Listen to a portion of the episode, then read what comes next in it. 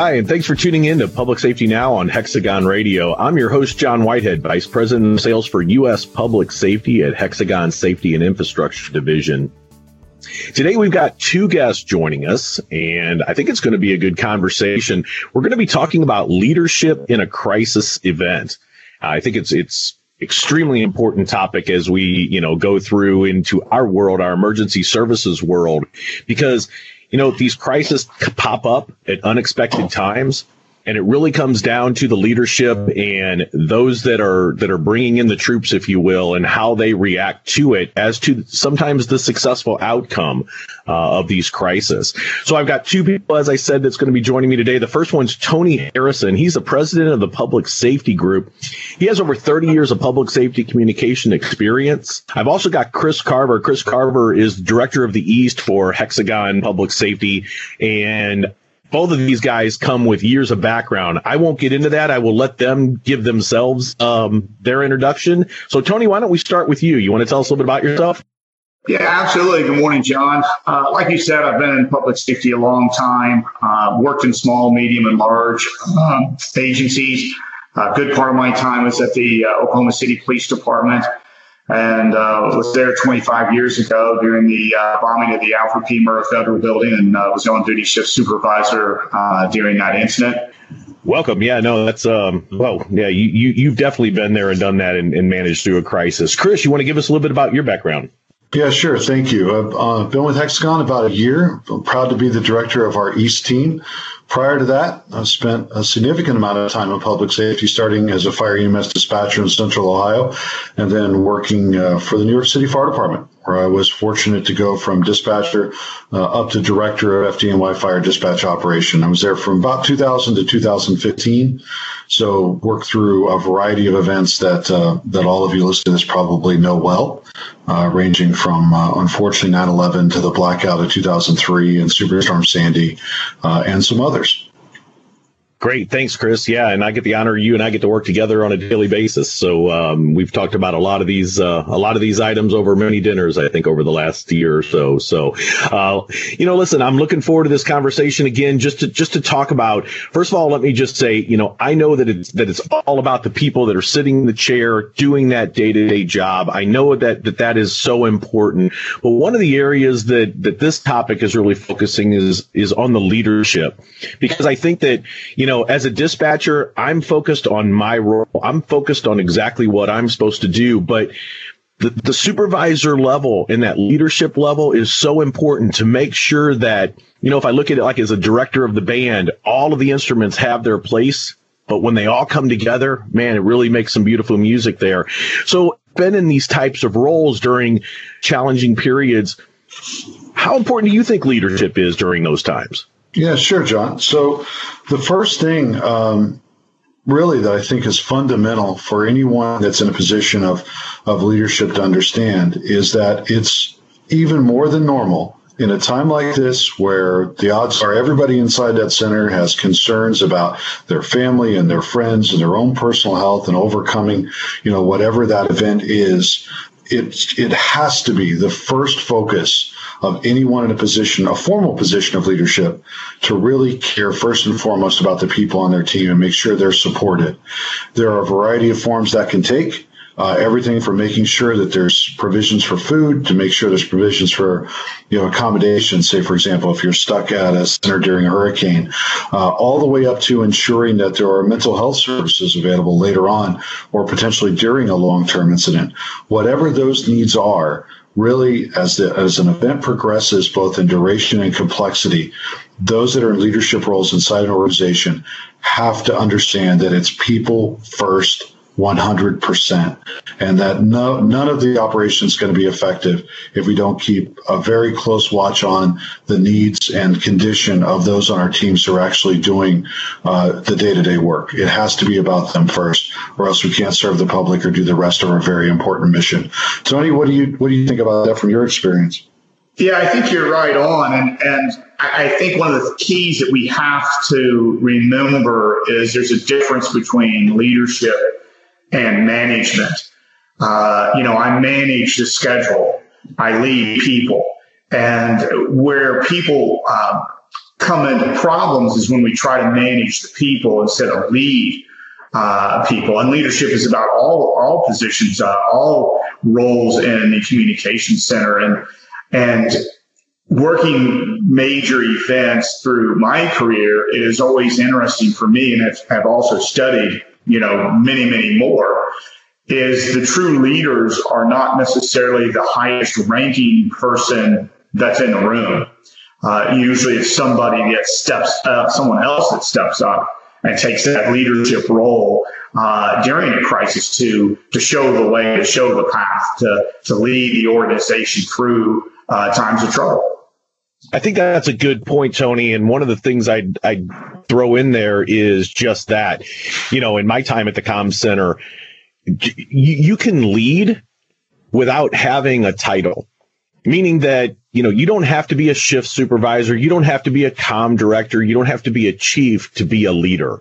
And I think that, uh, you know, even within a, if you've got just a fire dispatch group and they're segregated from the police dispatch or the call taking area, during a, a, large incident or during a time of crisis, you'll see even different dispatchers that's, that lead just their their small little team there uh, through what's going to happen. You may have new dispatchers; they're going to need the leadership skills of a senior dispatcher. And I think it's important. One of the areas that you just said, you don't have to be the titled person. It doesn't always come down to just the supervisor on shift or the com director. It can be any of us that can step up and lead. Yeah, John, and if I may add, one of the most important things that senior folks can do, those that have been there before, is, and it sounds so simple, but is to remind those that are newer and maybe even some other senior folks that just need a reminder that we'll get through this. That understanding that we have faced we faced challenging days before. We faced really hard times before. But sometimes the most important thing you can do is is quite literally pat somebody on the back or you know just say hey we got this we've been through this before and we can do it again and you know the reality is if you ask a group of 911 dispatchers or supervisors or, or, or responders in the field hey what was your worst day well, did you ever think that that morning of that day that that was going to happen? Did you wake up and think that there was going to be some massive fire or a bus accident or a tornado or some other really devastating thing? Most of the time, people, of course, don't think that. But then five or six or 10 years later, they can look back and they can realize that along with their coworkers, that they were able to do really great things. And, and that's really what it's about. And so sometimes just reminding everyone of what we're capable of and that it's so much more than maybe we assume. Uh, that's really, I think, a powerful tool of leadership to your point, no matter what your role is. No, I can I completely agree, Tony. You know, in some of your past, you've you've done some pretty big crisis and, and been in a leadership position during those times. What are some What are some things that you found uh, as far as stepping up and leading? You know, one of the uniquenesses of what we are in the middle of right now with the coronavirus outbreak is the differences between we have a major incident, an officer involved shooting, a, a firefighter that is down that's going to last hours. This incident is going to last months. How many months, we don't know. But it is going to tax organizations and the leadership of organizations to really keep things in check because of the way information spreads in this day and, and, and environment that we are in, social media, and the truth information and the false information that spreads. I, I think one of the roles of leadership in this specific crisis is going to separate fact from fiction, to keep people on here's what's the facts as we know them today and those are going to change day by day. But, you know, we once had a tuberculosis scare in our center, and it went from one of our dispatchers' daughters had tested positive for the uh, initial test from, oh my gosh, the daughter has TB, the dispatcher has TB, she's come to work and has now infected the entire shift with TB. And it took one of us, uh, took me to go to the State Department of Health and talk to the person in charge of infectious diseases for the entire state and run this scenario and, and, and have them tell me, no, that's, that's not possible, you know, and, and tell me the facts of TB and how TB is spread, and then take this back to people and say, no, she does not have TB. She's, you know, nobody here has been exposed to TB.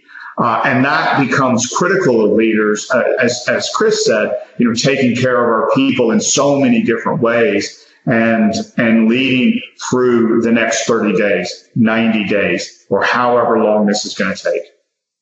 Hey, uh, yeah, if I can, if I could add Tony onto what Tony just said, it's not it. In order to be successful at this time, we need the facts, we need the information, but there's another skill set that dispatchers have that is really important, and, and it's prevalent throughout public safety when it's encouraged, I think, and that's creativity. As Tony mentioned, this potentially could be a very long duration event. That means we are going to have to think outside the box. So you're already seeing some 911 centers think about what do we do to split our operations so that God forbid if there's a contamination, we don't have um, we don't lose our entire our entire workforce. Well, that that concern about resiliency and redundancy of systems that should honestly be a consideration of 911 24 7 365, especially in a world of cybersecurity threats, which could also knock out an operation for a long period of time. Uh, major weather disasters, say for example a flooding event that could take out your 911 center. So this whole idea of we need to be creative. We need to think, hey, how could we do XYZ?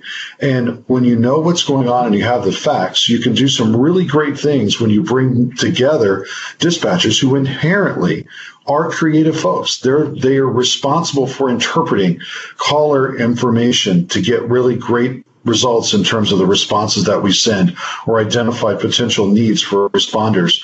Now, I'll give an example from the fire service community. We have a local uh, fire department near me in central Ohio that concerned about contaminating their workforce turned up a new substation of their fire department so they could split their operations in 48 hours from concept to implementation, and now they have half their department working out of a community center area uh, in Worthington, Ohio, that's been adapted to the use uh, for that use. So that amazing level of when you have the information, like Tony mentioned, and you know what the potential is, now you can put your heads together and and really start to figure out, hey, how can we potentially make this uh, a more effective event for responders and 911 alike, for field responders and 911 alike, and and you're starting to see some really great things. And the one thing I would add to that is that it's really important for us to capture those, for us to, to document what it is we do, because like the challenges can happen again in a different form. So as the nation comes together and we all start figuring out ways to solve these problems and get creative and show leadership in action, uh, I, I want to make sure that everyone knows we should really be documenting what we do too, because you might solve a problem that someone else doesn't even know they have yet. Yeah, I think what we're saying here is this this is a marathon, not a sprint. And I think that what we plan for in public safety is normally those sprints, right? We plan for the fifth alarm working fire. We plan for what if type of scenarios. And then whenever something, you know, a major event comes in that doesn't fit that mold, it can really throw us off. But I think that as long as we, to your point, kind of focus on just focus on the event and understand that this thing is going to be a marathon and it's not going to be over quickly. Um, we can learn from this. We will grow from this. And I'm actually kind of excited at the end of the next several three, four, six months, whatever this is, some of the best practices that come out of this as we prepare for the future. So no, it, it, it's, it's definitely good ideas. You know, it's interesting. I found some, I found some leadership type of steps, right? Leading your team, and there, there's a handful of items out there. The first one that I that I found said, take care of yourself first. As we talked about this being a marathon, you know, great leaders and people are going to come in and they're going to be like, I'm here. I can work the overtime. I can sit behind the desk. I can, I can run the shift. I can do this. And you throw yourself into this thing mentally, emotionally, physically, you throw yourself into it. The problem is that only lasts so long. We've got to take care of ourselves first. And that was one one of the rules that I found as a leader. I think that it that it, it really plays well. Don't be afraid to know when to say when, let someone else step in, you step back and take care of yourself. Any thoughts on, on self preservation? Oh, yeah, you're absolutely right, John. Uh, we have to take care of ourselves. And so many of our people in this industry are by nature caregivers. They like to take care of others. And many times they take care of others at their own expense. And you were so right in, in saying we have to practice self care. And I think part of that, you know, we go to what Chris was talking and what you're talking about is we got to remember to have fun during this next however many days or months this lasts. You know, if we're breaking up comm centers, and I know an agency in Florida that they have a plan to activate a backup center and they're going to be working out of two centers live, then, you know, let's have some fun because, you know, that can be scary. It can be scary to the frontline people that we're doing this. And oh my gosh, you know, so and so is going to get infected, or we're all going to get infected, or you know whatever the issue is, is is to remember to have fun. You know, do we have a shift in, or do we do we do something to remember to just enjoy the time, take care of ourselves uh, as we walk through this yeah, you're right because you know having a shift full of people that that are sick or burnt out or just exhausted definitely doesn't doesn't that's not a long term plan. I know my local dispatch center here, they did a really cool thing. They just announced uh, yesterday, I believe. They were saying that they're going to open their backup center. They're going to separate their shifts into both both areas, their primary center and their backup center. And then that allows them to get a little social distancing, if you will, between the dispatchers to where they're not sitting on top of each other. I thought that was a cool thing, right? Because now not only am I taking care of, you know, handling all the incidents that are coming in, I'm, I still have the same number of staff, but now I've got them spread out into two centers and it gives them a little bit of distance to where they're not feeling, cause you know, it, some of this is a mental game too, right? If I'm sitting next to somebody and they're coughing and sneezing and I'm trying to do my job, it's a tough, it's a tough thing to do. And having that type of leadership and the ability to, to look at this differently, I thought it was a great thing when I saw him post that. Yeah, uh, John, if I could add to, to what you both are talking now about, there's another uh, difficult personality trait that sometimes happens with public safety professionals, and sometimes maybe uh, maybe not quite stating it as much as it does happen. But we also have a, a propensity for wanting to be people that are, can handle it no matter what. You know we can overcome this. We can we can lead the charge and we're iron women and iron men and and we got this. And you know, I'll, I'll, just share an experience that I'm aware of that that happened in a large city after a major disaster a few years ago, where uh, a large number of dispatchers were impacted by it. It was a really complex situation, and some of the most the tragic after effect of that was that there were leaders that dismissed the need to look out for their people, that dismissed the human side of that equation. And it was one of the saddest things I've ever heard to hear people whose job it, it was to look out for their teams to say, oh, they don't need a counselor or they don't need any help or we got this all on our own or, you know, we don't need to reach out to anybody else. That we, we got this. It's going to be just fine. And, and the reality was it wasn't just fine. And it took a very long time for anybody to realize that. And because, because of that, it was delayed. So people didn't even with the little steps like having fun on the on the tour and finding ways to kind of blow off steam just a little bit and share your experiences all the way up to engaging professionals who could come in and support the public safety professionals who are going through a really challenging time and then beyond that to in this case actually providing assistance for those who had had um, their their family homes destroyed or damaged and, and other financial impacts so it is so imperative for us to sometimes put our pride on the side to really do what's best for everyone. And thankfully, there's been a lot of developments over the last few years, and we've actually done another uh, podcast as part of this series on this topic. But it, it connects with leadership quite quite well, and that's looking out for our people in a way that actually um, recognizes what it is they're going through, and also recognizes the resources that are available and why it's so important So just, just to follow on to Tony's point, that's something to always, whatever your leadership role is in, and also to Tony's point earlier, that's a leadership role that everyone has, no matter what your rank or official position. We all have an obligation to look out for each other inside the center, especially during periods like this. The other rule that I, that I saw here and I really thought st- stood out, and it's something that that I've continued to live my my managerial world in since I've started managing is be transparent with employees. You know, bad news is is not easy to share. Uh, you know, as a leader, you're always wanting to be positive. You're wanting to keep people pumped up and keep things going.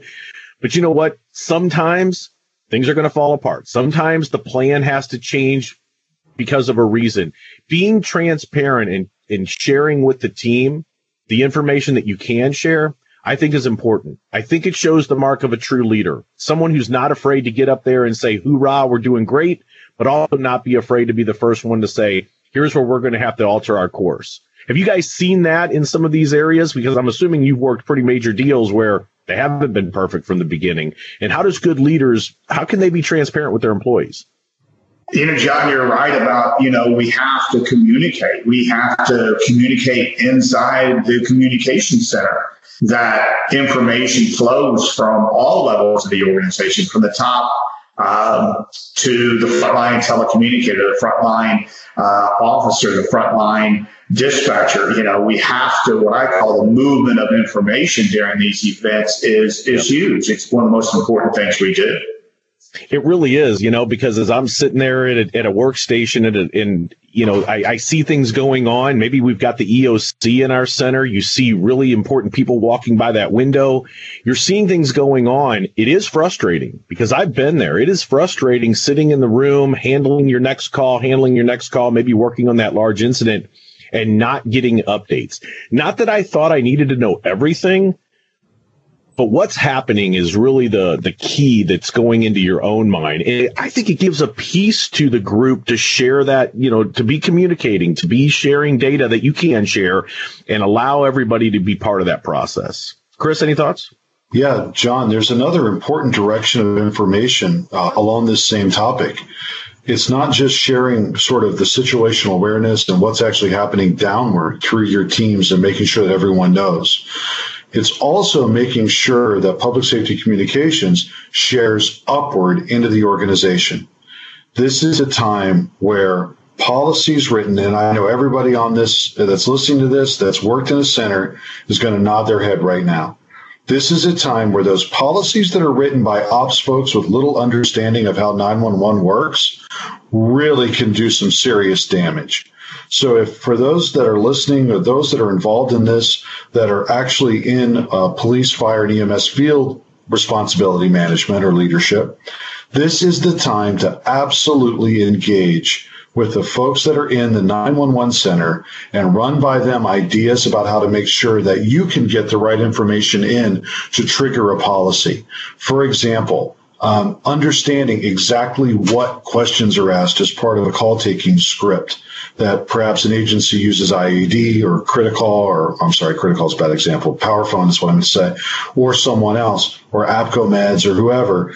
The agencies need to be on the same page with their 911 folks because from minute one, the entire information about an event is starting with that phone call. And for any policy or procedure or situational awareness to happen, it really requires everybody to be on the same page about how it works, what can be asked, and what can be reasonably expected to be ascertained from a phone call.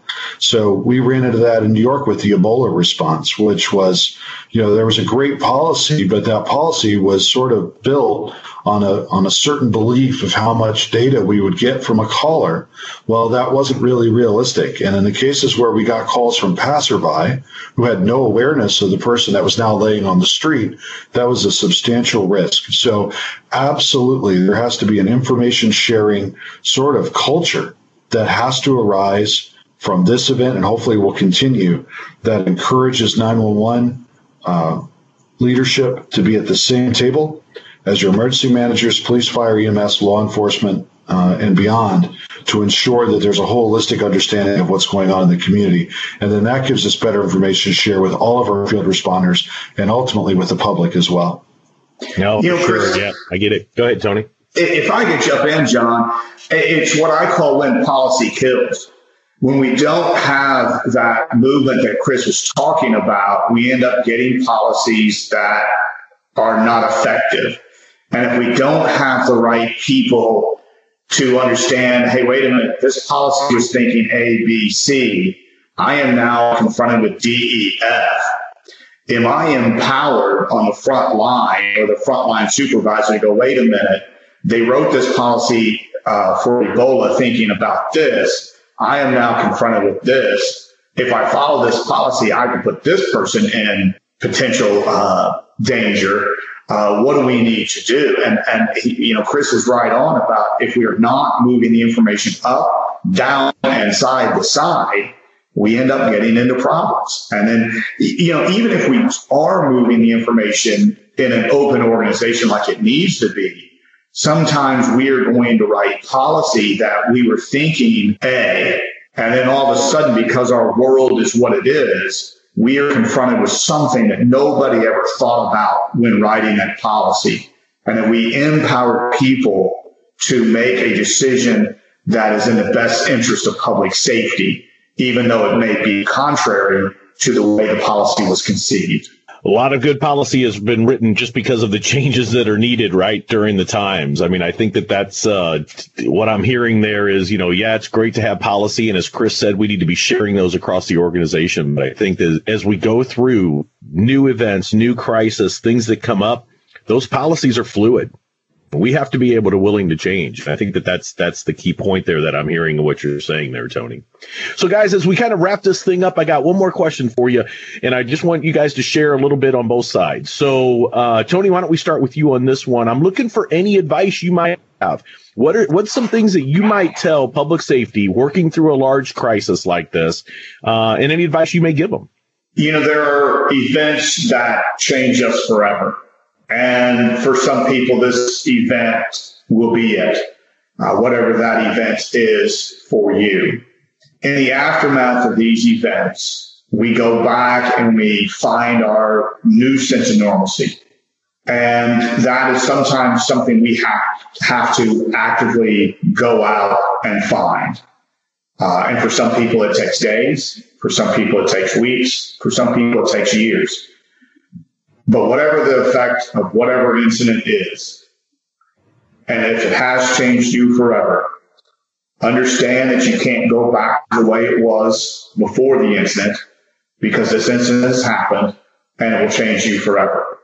And do your work to find your new sense of normalcy. And I think that was not only as a person, but as a supervisor and a leader, one of the most important lessons I've learned uh, after some of, uh, of the events that I've experienced. Yeah, good point, Chris.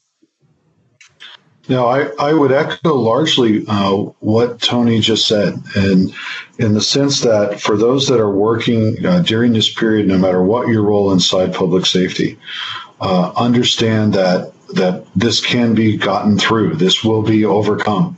That no matter how uh, frustrating, no matter how scary, no matter how uh, traumatic is probably the word that this experience may be inside your agency that that there will be a new normal that there will be a place on the other side of this. It will in fact be different but you're not alone. We're all going to go through this together and we're all going to find whatever that new normal is after this event, just like we found it after any of the other events that every single person that's listening, listening to this has had that worst day and they had what it was before then and they have what it is after and you know change is the scariest thing in the world uh, in fact i had a doctor on a plane once tell me that, uh, that the only person in the entire world that likes change is a baby with a wet diaper and I think she was right. And especially in times that are tragic and times that are um, of this scale, then that change can be especially terrifying. But we all have the honor and the privilege of being in the positions that we're in right now helping to to make this a little bit better. It's not going to be ideal. It's not going to be perfect. There's going to be a whole lot of stops and starts along the way, and probably some very frustrating meetings and frustrating shift meetings and some technical things that maybe don't work and glitches and all this other kind of stuff. But the reality is, is that everybody that's involved in public safety during this time uh, is is in a position of need, is in a position of responsibility to serve their community, uh, their fellow public safety professionals, and those who are in need of help. And we've done it before and we will do it again. And there are a great many resources to help us along the way, both today and tomorrow. So uh, keep your head up no matter what your leadership role is. Know that we will get through this. Reach out to those you can reach out to and, and just know that, that we can and will get through this. And we know that because we've done it before. Uh, all good points, guys, and I appreciate your time here. I think that there's been a lot of good lessons. Again, I think you just said it there at the end, Chris. We, you know, we will get through this, and we're going to get through this together. And I think it's going to be, um, we're going to all be better for it. There's going to be some cool lessons that we're going to learn. There's going to be some new policies that are going to be put in place. But at the end of the day, we're going to continue to grow in emergency services and public safety. So, a big thank you to both of our guests, Tony and Chris. To hear additional episodes or learn more, visit us at hxgnspotlight.com and thanks for tuning in.